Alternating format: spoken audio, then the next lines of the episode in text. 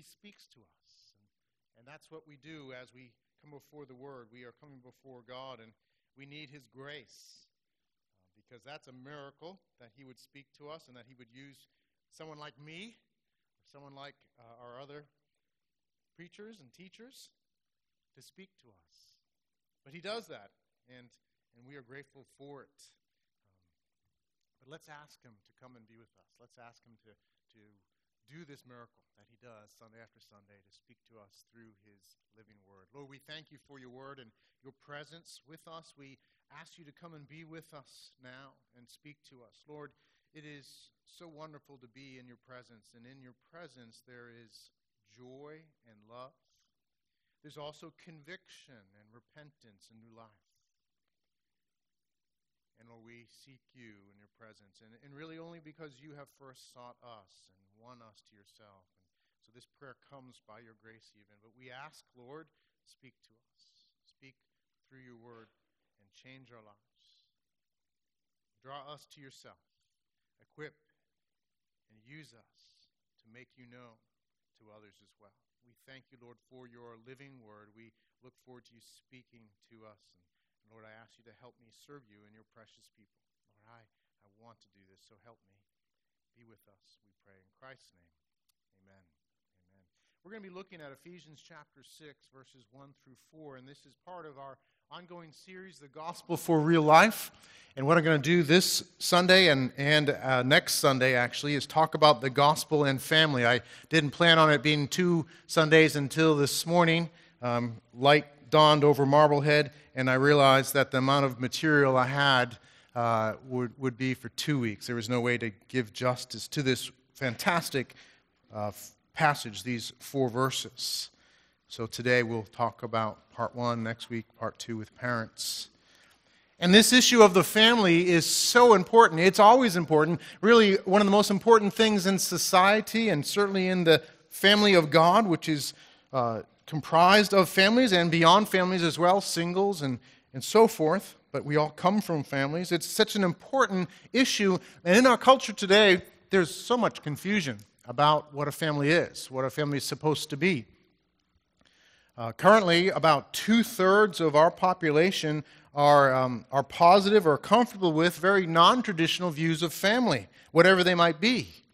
Non traditional the view of family would be a, a dad and a mom with children, a, a, the typical traditional family, and, and, maybe all that comes with that. So, two, two thirds of our population, when, when ideas of alternative families and, and really the whole gamut of what that could be is put before them, two thirds of our population will say, Well, I'm fine with that.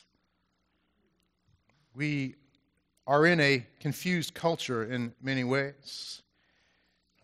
Shows like Modern Family, if you've watched Modern Family, uh, I think demonstrate that. The, this show, this TV show, uh, though funny and, and in some ways in terms of uh, how you do production and all that is well done, but this show uh, presents some very uh, alternative views of family, and it regularly gets very high ratings, some of the highest ratings on television. And it's further confirmation of this reality, uh, of this changing view of family in our culture. So, so something like this can be very unsettling to those who hold to a traditional view. For others who maybe think there's problems with the traditional view, and, and yes, there are problems with a traditional view, it can feel exhilarating. Wow, this is wonderful. But what are we supposed to do as God's people? What do we do in a culture that where the ground is shifting on families? What can we do? Well, we can go to God's Word. He's given us His Word to, to speak to us, and His Word rises above tradition and confusion and proclaims truth to our souls. And so I want to appeal to all of us to listen to His Word today. Because maybe your preference is for a traditional family and God wants to adjust what that is. Or maybe you are wondering about these alternatives and even comfortable with them and God wants to adjust that. And, and there's lots of things I could say about the family. There's just no way in even two messages. It would take 10 or 20 messages to talk about everything the scripture says about the family. But what I want to do is, is hone in through Ephesians 6, 1 through 4, on some key aspects of the family. In particular, what I want to focus on, I think you'll see as we go through this, is this key point in all this that the gospel radically reshapes families. The gospel radically reshapes families. Let's read God's word and learn about this truth. Ephesians chapter 6, verses 1 to 4.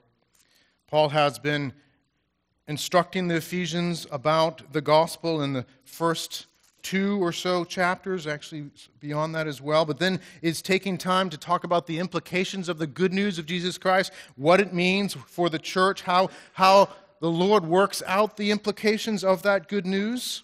And then in these latter chapters, starting in chapter 4 and moving on, he's, he's talking about actions and behavior and attitudes that flow from this. And, and this section uh, is in right in the middle of that of a section where he's talking about some very practical ways for the gospel to work itself out. And so he says here in this section, children, obey your parents in the Lord, for this is right. Honor your father and mother.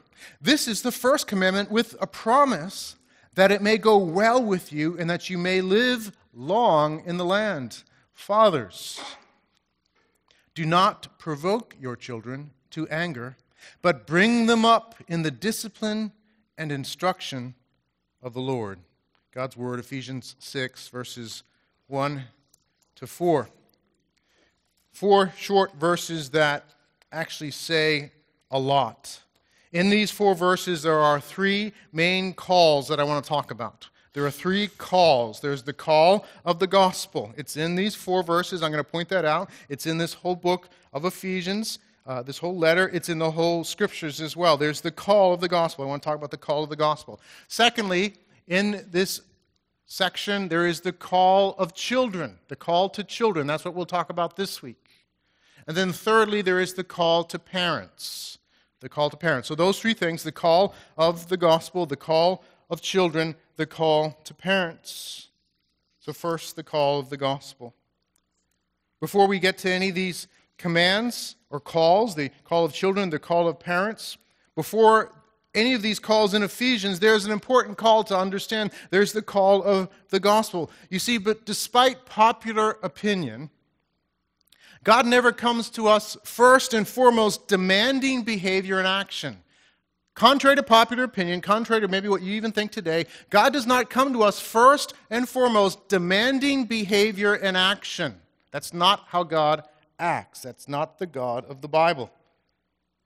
He always comes first as the giver, first as the one who acts in grace, in graciousness before there's any call to any action or belief. God comes as a giver, as the gracious one. And, and we see that throughout Scripture. We see it right in the very beginning with Adam and Eve. Before he says, Don't eat of the, the tree of the forbidden fruit, don't eat of the apple as we understand it. Before he says that, he, he creates this incredible paradise garden for them to live in. And he blesses them with everything they need. He blesses Adam with this companion his wife, Eve. He tells them to be fruitful and multiply and gives them every reason for their success. They can enjoy all these trees and all these things. They enjoy the presence of God. They have everything. And then God says simply, don't eat of this tree. Don't eat of this tree. One thing. Before there's any call for action, there's God graciously giving. We see later on with the Israelites the same thing. Before God gives the Ten Commandments, what does He do? He delivers them from slavery in Egypt. And He does it, He does it miraculously and powerfully. He delivers them from their oppressors. He shows himself strong and gracious, and they leave Egypt free and full of the riches of Egypt. And they go in go into the desert and he feeds them and he satisfies them. And then in that context, he says, I am the, the Lord your God who brought you out of Egypt. You shall have no other gods before you, and goes on to the Ten Commandments. That's how God acts. And most of all, uh, the, the pinnacle of this approach to his creation, God sends his very Son for us gives his very son. His son comes and does what none of us could do. His son comes as the only one who could obey all those right calls, all those right behaviors and actions and attitudes, and He fulfills them all for us. And then takes that righteous life of obedience that's worthy of reward and offers it up in your place on the cross. He takes your sin upon Himself and gives to you His righteousness to be re- received by doing something, to be received by faith. You don't do anything in faith but say, I receive. I stop receiving these other things. I stop turning and relying on sin. I rely on you. I receive. And then from that flows a new life. That, that is the pattern of the scriptures. That is the pattern of Ephesians. And that's why we're doing this series on gospel for real life, because we need to understand this. We need to get this truth that the grace of God, the, the wonder of the gospel, first changes our lives. God acts first as the gracious giver and provides for our forgiveness and life. And then from that new life and all the things we have in Him and the forgiveness for us when we fail, He says, now live this way. Does that make sense? That's so important. That's so important. And, and I am surprised day after day at how quickly I forget that truth. How quickly I think it's what I do that matters. That God comes to me first as the one who says, I must do this and do that. There's behavior I demand of you. I, I again and again fail to see God as He is, as the gracious God. He's never intended that I or you would ever see Him otherwise as a gracious God. Yes, He's a holy God. He's perfectly holy. And yes, sin matters. Attitudes and behavior matters a lot. But he comes to us first graciously as the provider. And in Christ, he comes to provide for us in every way. And I'm surprised how I forget that. And I'm surprised how day after day, as a pastor, I deal with people who forget that. And I deal with a church that forgets that. I don't mean to scold you, I just am telling you the truth because I do it too. And we need to remember this key truth before we talk about the behaviors, before I talk about the call of children, I'm going to talk about it and we're going to dig into it and we're going to feel the weight of that call on children. There's a, it's a heavy call, it's an extraordinary call. We're going to feel the weight of the call on parents. It's a, it's a heavy call, it's an extraordinary call. But before we get there, we need to get the call of the gospel. We need to understand it's by grace. He has provided for us in every way so that we approach these calls and these commands so differently because of grace.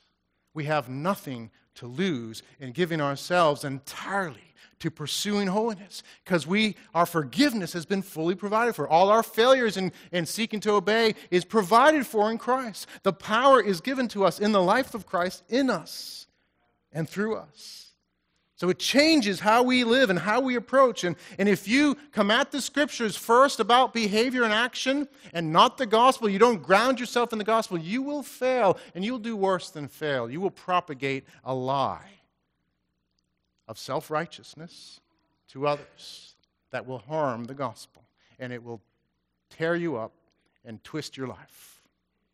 We need to get this, the call of the gospel. Now, you may say, well, where do you see that, Paul? I don't doesn't say gospel anywhere in Ephesians 6, 1 through 4. Where, where do you see that? Well, certainly the context of the letter, and I'll get to that. But, but in, this, in these statements, Paul calls children to obey parents. Uh, do we have the verse up there? Good. Obey parents how?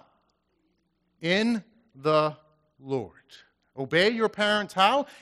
In the Lord. And then he calls parents to raise their children how? The discipline and instruction of the Lord. Now, this is a phrase of the Lord, in the Lord, that Paul uses throughout his letters. He likes this idea of, of the in the Lord, and it means, it means basically in relationship with the Lord, in relationship to the Lord. And he uses it, you can do a search, he uses it over and over again, slight variants here and there. But it means in relationship to the Lord, it means uh, related to the Lord, it means in light of who Jesus is and what he's done. And the Lord here uh, doesn't mean the Father, it means Jesus. In Jesus. You are to obey in Jesus. You are to raise your children, parents, in the Lord. It's in Him, it's in His truth. It's dependent on Him, on what He's done. It's finding your strength in Him and His death and resurrection and His power in you. It's only in the Lord. Also, you can look at the, the whole letter of Ephesians and see that strengthened as well throughout. Paul, in this section, uh, if you have your Bibles, you can, you can look back and earlier on chapter 4, verses 17 to 24. I think we have this to project. Verses 17 to 24. This is where Paul begins to talk to them about their behavior that flows from the gospel. And what he says to them as he starts, he says in verse 17, Now, I te- now this I say and testify in the Lord, talking to Christians, that you must no longer walk as the Gentiles do in the futility of their minds. And he goes on to describe how they live. And then he says, This, that is not the way you learned Christ, assuming that you have heard about him and were taught in him as the truth is in Jesus, to put off your old self which belongs to your former manner of life and is corrupt through deceitful desires, and to be renewed in the spirit of your minds, and to put on the new self, created after the likeness of God in true righteousness and holiness. The reality for the believer is when you when you come to the Lord, you are radically changed. You are a new creation. The Holy Spirit is in you. And through faith in Christ, you've been so united to Him that you actually have died with Him. You have died with Him. Your sinful self, your old self, your old way of looking, the old creation is dead in Christ. And now you are a new creation in Him. The Spirit of God dwells in you. Yes, there's still sin hanging on, but you are fundamentally different. And this is who you are. The old has gone, the new has come. And so learn to live in line with who you are. That's what Paul's saying. It's not because of what you have done, it's because of what Christ has done. And, and that was what is so wonderful about baptism. We got to baptize 11 folks uh, yesterday, and, and baptism is a poignant symbol, a poignant sign of that reality that we're joined to Christ. We go into the water, we come out, we've died with Christ, we've been raised with Christ, we're new creations, and it's saying to ourselves and before the Lord and for others, this is who I am. I have put off the old and I've put on the new. I'm a new creation. And this is what I'm called to. And that's where Paul goes when he wants to call God's people to holiness. Because of what Christ has done, because you are united to Christ. Now you can live this new life. And, and, and in this section of Scripture, he goes on and, and teases out the implications because there's so much attached to what Christ has done and what it means for you in living new life. And he goes into this section and he talks about it as he goes on being filled with the Holy Spirit. Living this new life, being filled with the Spirit and, and doing all sorts of, of amazing things because you have this new life and the Holy Spirit of God, the third person of the Trinity, now dwells in you. This new life, you you do all these things like you sing and you give thanks and you submit to one another out of reverence for Christ. That's, that's what he does in this section. He says, The Holy Spirit works in you, this new life works in you, and now you live this new way, and you give thanks, and you praise, and you submit to one another out of reverence for Christ. Now, Paul doesn't mean that we all mutually submit in a totally flat way, because what he does is he goes on in this section to say it's according to appropriate roles. So it's so a wife submits to a husband. A husband doesn't return that by domineering, but lays his life down for his wife. A child is to submit to his or her parents. The parents don't take advantage of that submission, but do not provoke, but nourish and love them and raise them up in the Lord. He goes on to slaves and masters, a, a, a reality of the time, and analogous to, to servants and to uh, bosses and employees, as Jeff talked about. And there's submission to the boss. But the boss is to treat the person under them kindly and respectfully. So, this section of Scripture falls in this, this whole flow of working out the truth of the gospel and relying on the new life in Christ and who you are and the power of the Holy Spirit. Does that make sense? That's so important to understand as we tackle this call, this extraordinary call. The call to do these things is, is truly extraordinary, and we need strength. We need miraculous power. We need Jesus for this. And as I thought about uh, analogies. I thought of, of, uh, of energy drinks. Um, does anyone here ever drink an energy drink? Yeah, all the young people? Yeah. Um, and, and what energy drinks do. And, and actually, I wasn't thinking about the ones with caffeine. I know what those do. Um, I've observed it myself and so forth. But there's other types. There's like protein drinks. And, and when I want to do a workout, I, we have this, uh, this mix at home, this powdered mix. It's protein and other stuff that's good for workouts. And, and I'll, I'll pour it in a cup. I'll put a couple scoops in the cup, and I'll add sometimes like honey or molasses and mix it up together. And it may sound gross, but it actually tastes pretty good. And I'll drink that like an hour before I work out. And it makes a huge difference. When I go to work out without that, um, maybe just because I'm getting older. I'm like 90 pound weakling. I'm anemic. I'm just like, I don't want to do this. But if I have my drink ahead of time, uh, an hour ahead of time, I go into that workout with energy and, it, and it's a good workout. Well, life is a workout. The obedience God calls us to is a workout, and we have no hope of accomplishing the things that He's given us without the energy, without the life of the gospel and the power of the Spirit in us and that new identity in us. And so we must learn to, to drink. We must learn to drink of the gospel and drink of the power of the Spirit and rely on His filling to do the things He calls us to do. So, children, I'm going to talk to you in a minute, and we're, we're all children, aren't we? We all have parents. Paul's particularly talking to children who are underage. Children, you need an energy drink to do what you're called to do. You need power. It's extraordinary what you're called to do. You need the power of the gospel. So we need to understand the call of the gospel before there's any call to anything else. Let's talk about the call of children.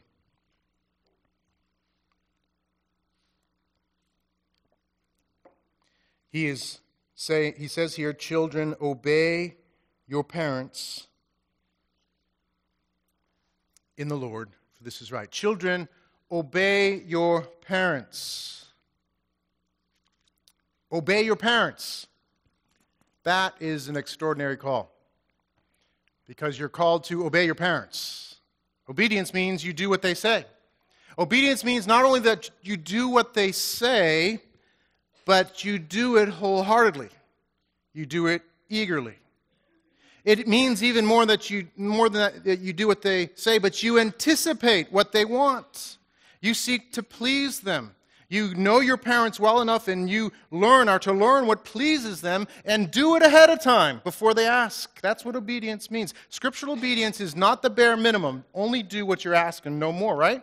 When Jesus wants to talk about uh, what the law of God means, uh, when he does in the Sermon on the Mount, he goes in and says it, it means more than just the bare minimum. It means more than just going through the motions. It means more than the letter of the law. It means heart obedience. It means full obedience. So, children, you are called to obey your parents. It's not to, get, to, to just get by with the bare minimum to keep yourself from getting in trouble. Do you know what I mean? Anyone here ever do that? Is there anyone here who has not done that? You don't need to raise your hand. There, there's just no way. I, I, we, we do that. That's where we go. You asked me to do this, I'm just going to do the bare minimum. Um, I, have I've seen it. I've been asked to do things as an adult, even. Uh, I can think of being asked, how about this one? Can you clean the dishes up in the counter? A, a kid gets asked to do that, a, a dad gets asked to do that.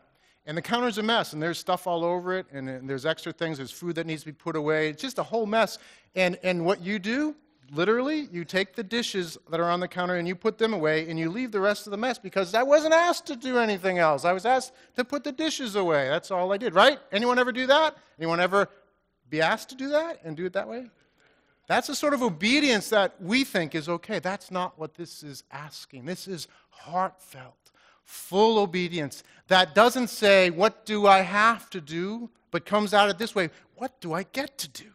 How can I bless my parents? How can I serve them? How can I make life easier for them? How can I honor them? That's the obedience that, that Paul is calling children for. And by the way, guys, if your kids are in children's ministry and you're thinking, oh, I wish they were here, I wish they were here, uh, get a copy and listen to it with them. And I would encourage you to do that, by the way, if they're, if, to even today. Let's listen to this together. Let's talk about it because I want to serve your children. I want to serve them first, actually. So please don't use it as a way to serve yourself. Um, I would just like to have easy children because it makes my life easier, but the way to serve them because that's what Paul is doing here. He's going after serving the children. It calls the children to obedience in this way. And let me ask you, kids, does this characterize your attitude with mom and dad right now? Are you so eager, can't wait to get home to help your folks out or to obey them or honor them in some way? I think the reality is is that we fall short. We all fall short. And yet Paul in, in this command here does not leave it as a bare command children obey your parents. There are reasons he gives for this obedience. He gives three reasons here I want to talk about. First, he says, Obey your parents in the Lord, for this is right. Now, it says oh, in the Lord, and I've talked about that. That's actually the first and foremost reason in the Lord. It's in the power of the Lord, in the context of the, the gospel and what Christ has done for you. He obeyed the Father, and He laid His life down for you that you could be forgiven and you could know new life in Him. It's in the Lord. That's where the, the power is. But Paul also says it is right, and then he gives a command and a promise. These are reasons why children are to obey, why children can obey. First, it is right. This is right. Paul here is just saying it, it's, it's just right. It's obvious that they're to obey. It's, we all, by nature, understand that honoring our parents is appropriate and that underage children need to obey. It's really a key foundation to all relationships, the obedience of children to their parents. It's foundational to family and society. And it's just self evident that obedience to parents is correct. Now, obedience, by the way, to qualify it, is to do what they say in all things except those things that are sinful or harmful. That's obedience. It's to do it wholeheartedly, it's to anticipate it ahead of time. But it's to be done because it's right. And without this sort of obedience, uh, could we expect children and, and adults be ra- to be raised in a way where they would submit to any authority? If they can't learn to obey their parents, how will we expect them to obey anybody?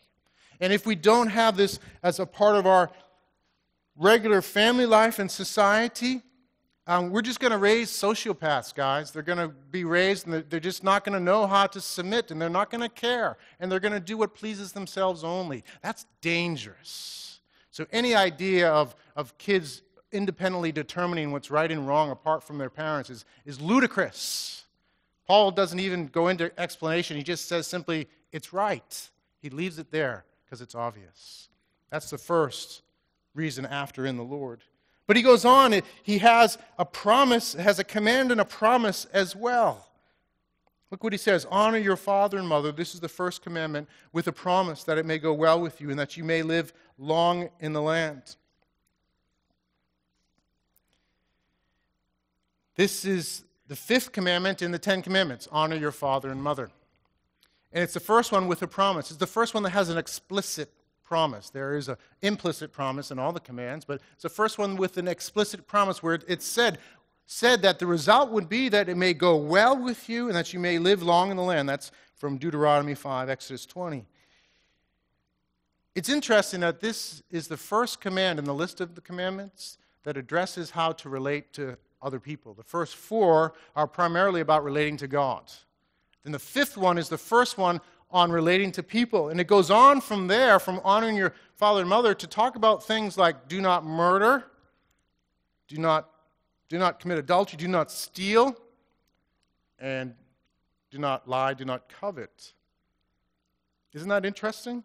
Before, you would think it would say do not murder first thing off the bat, right? It doesn't. The first one off the bat is honor your father and mother. Why? Why would, why would in God's mind, why would that come before the others? Why, well, I don't know all the reasons. One, it tells me by the order that this is important. It's actually more important than the others. Not more important that, that honoring your parents in a given instance is better, is uh, you do that, you know, and murder isn't as important, right? I mean, that's not the point. It's the progression of these commands. In other words, in, in the influence and in, in how these things progress, honoring your father and mother uh, go first before do not murder. In, in other words, if you get the fifth command down, if you understand and obey it fully, in some ways the other commands may not be necessary. If you learn to honor your father and mother, if you live this lifestyle of living under their counsel and honoring them, and, and as younger children, obeying them, in some ways the other commands wouldn't be necessary. This one is, is more important in terms of how things work in society and work in your life. Focus first on this one, God says. Honor your father and mother. And by the way, this isn't just for children. And children, it's o- o- honor and obey, but for adults as well. This is an important command.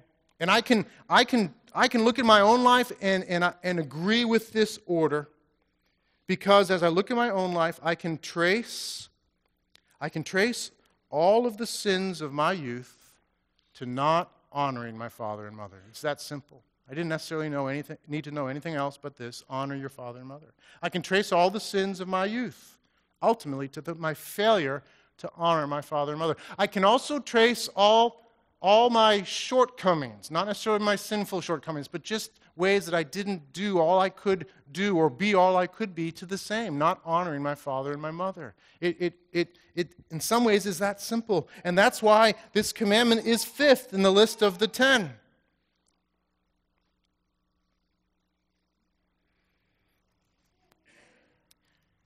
Children, I want you to get this. I want you to get it. And, and I want your mom and dad to your dad or mom to take time to go over this with you because it's so so important. And this isn't this isn't me saying this because I'm a parent. This is me saying this because I care about you. I care about your lives. God cares about you. This isn't just about you and your dad or mom. This is about you and God. He cares about you. And I must admit that part of my motivation is that I, I really blew it in this area. I know you will too, but I really blew it. As I prepared this message, I was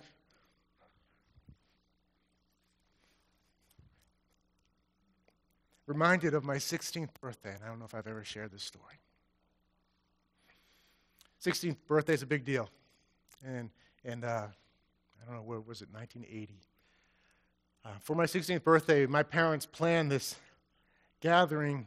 We, my family's a wonderful family. All, spend lots of times together, love each other. So they planned this brunch, this all-you-can-eat brunch, and that's boy, all-you-can-eat brunches are great. And they planned this all-you-can-eat brunch on a Sunday. My birthday was on a Sunday that year, at a local Marriott resort, and our whole family, our extended family, was to be there for my 16th birthday. And that was just typical of my parents and typical of my family. They were kind and they invested in my life. They cared and they counseled me. And what, I did, what did I return their care for? What did I do in response? Well, I went out the night before and I got drunk as I ever had gotten and I got arrested. And the night before my 16th birthday, I had to put my dad through the shame and disappointment of having to come and get me out of jail. They still went on with the brunch and my party. And I felt about the size of an amoeba at that brunch. And I wish I could tell you that that changed everything after that experience that I just said, I'm so sorry, please forgive me, I'll never do this, but it didn't. I went on. And that picture of, of, of gracious parents granting uh, brunch to a son like me, and me taking it and, and going out and not thinking about my parents, not not thinking about honoring them, but just thinking about myself and what I wanted and what my friends thought was cool.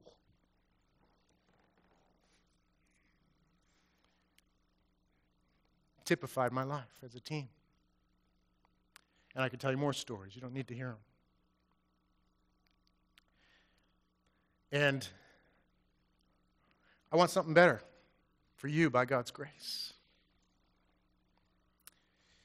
I'm so glad for Christ's forgiveness. I know I'm forgiven for that, and I know my parents forgive me. I'm glad for that. But I must tell you, there are still nights I lay awake and I think what I would do if I could do it over.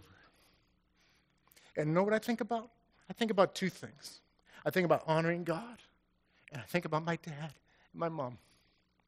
And what I could have done different to return their kindness to me, to return their investment in my life for good, to bless them and to please them.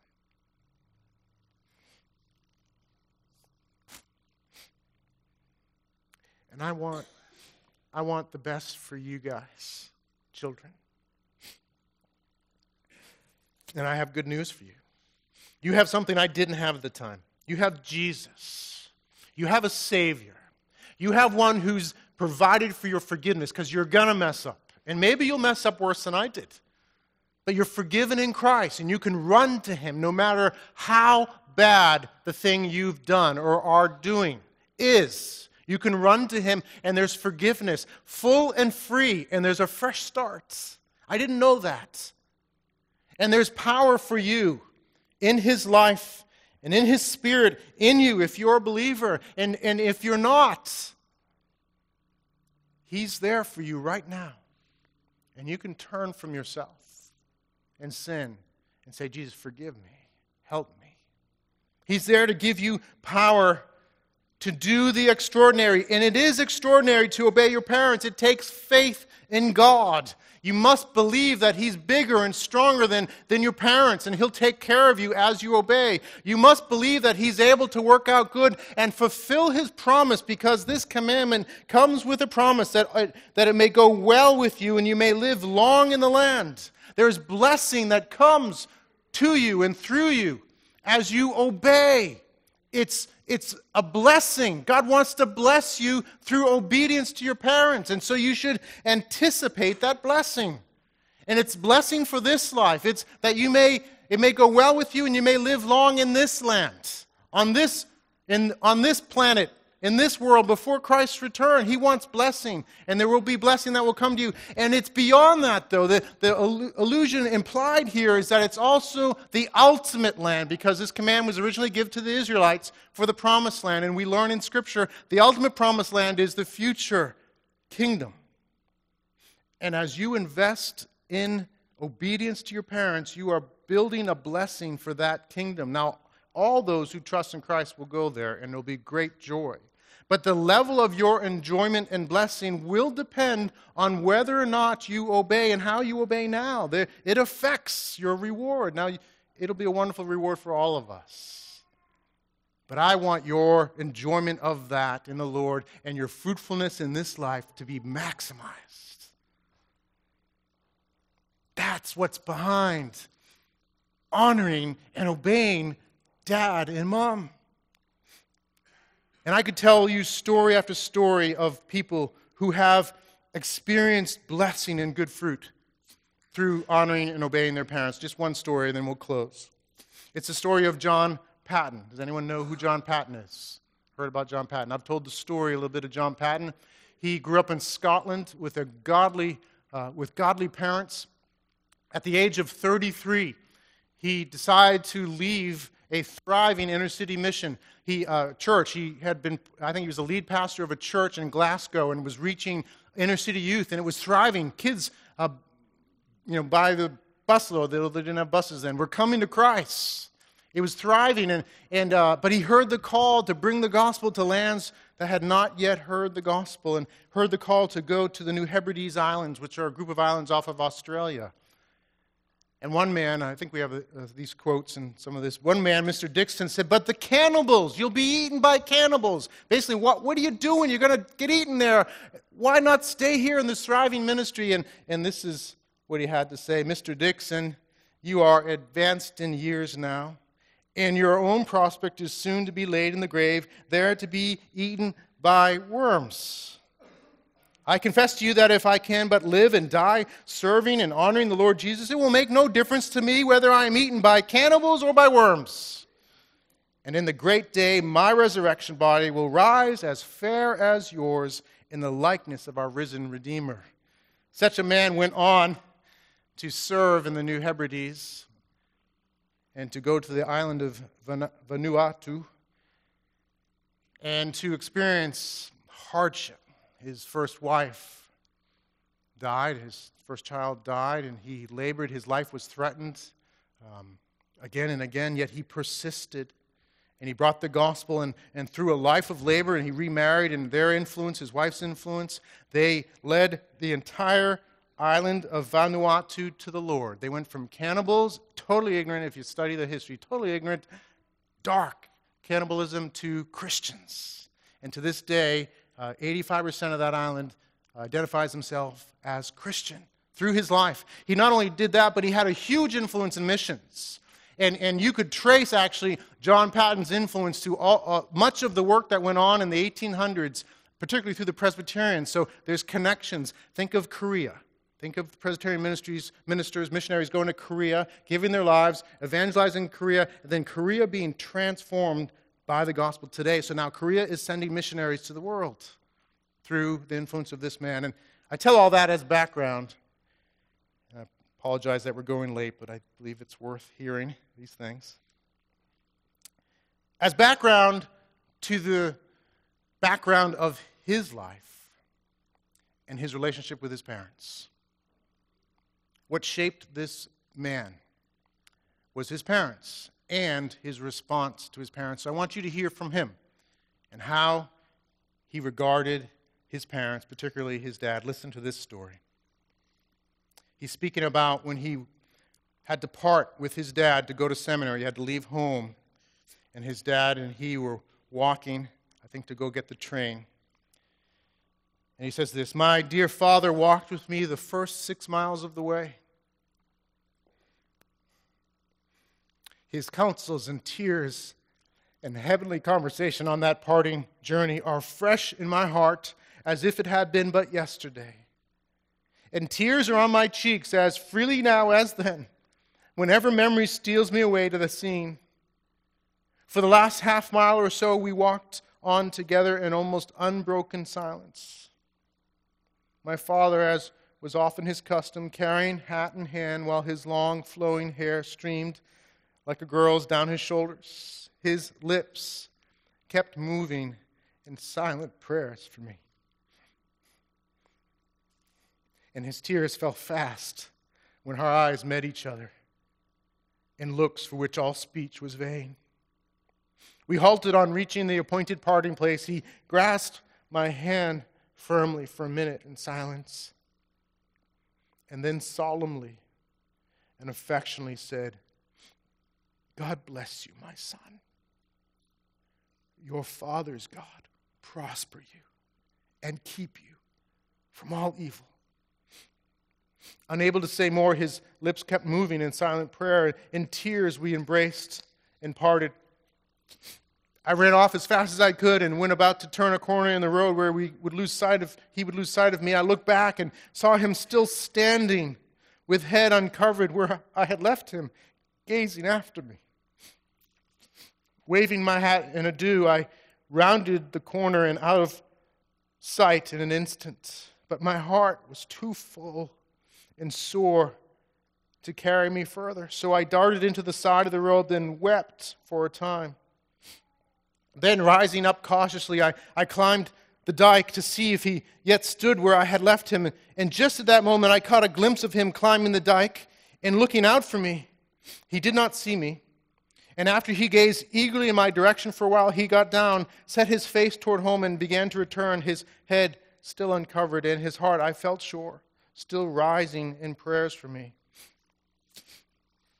I watched through blinding tears till his form faded from my gaze. And then, hastening on my way, vowed deeply and oft, by the help of God, to live and act so as never to grieve or dishonor such a father and mother as he had given me. That's John Paton's testimony of the effect of his parents and his desire to honor and obey them. It set him on a course in his life of great fruitfulness. Lives were changed for eternity cultures were changed for eternity, or for, not for eternity, for, the, for a long time, through his influence. All stemming back to a man who said, I want to honor my father and my mother.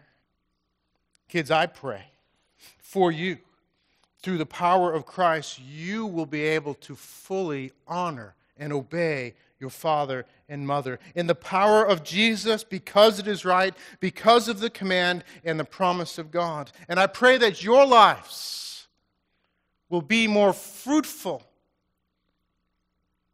and God glorifying than ours as your parents and John Paton as well. That is our prayer. It's not about getting you to do what we want you to do, it's about you and your life in the Lord. The band could come up as we close for today. Let me ask for children. That would be any child underage, not fully an adult or not fully out of the house yet. How are you doing in this area? How are you doing in obeying dad and mom?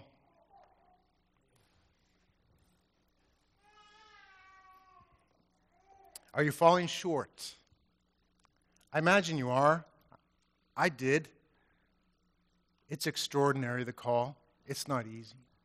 But I want to ask you to do something as a result of this. I, I want you to go to your dad and mom and say, Dad, Mom, I'm sorry. I'm sorry that I haven't obeyed in all the ways that God calls me to. Please help me. Please forgive me. Tell your mom and dad it's, it's hard and you're weak. Share that with them and ask them to pray for you. As you do that, I know God will be pleased and He will help you. He will help you grow in this area. He will help you honor your father and your mother and obey them and enjoy the good fruit of that. For those of us who are grown, the time for obeying is past, but not the time for honoring. And maybe you need to go back to your dad or mom and, and say the same thing I'm sorry. I'm sorry that I didn't, as a child, honor you like I should have. I'm sorry for not obeying you. Please forgive me. God would be glad to hear that. And I believe would bless and heal your relationship with your parent or parents as a result. Let us just take a moment before we close in song to prayerfully consider what God would have us do.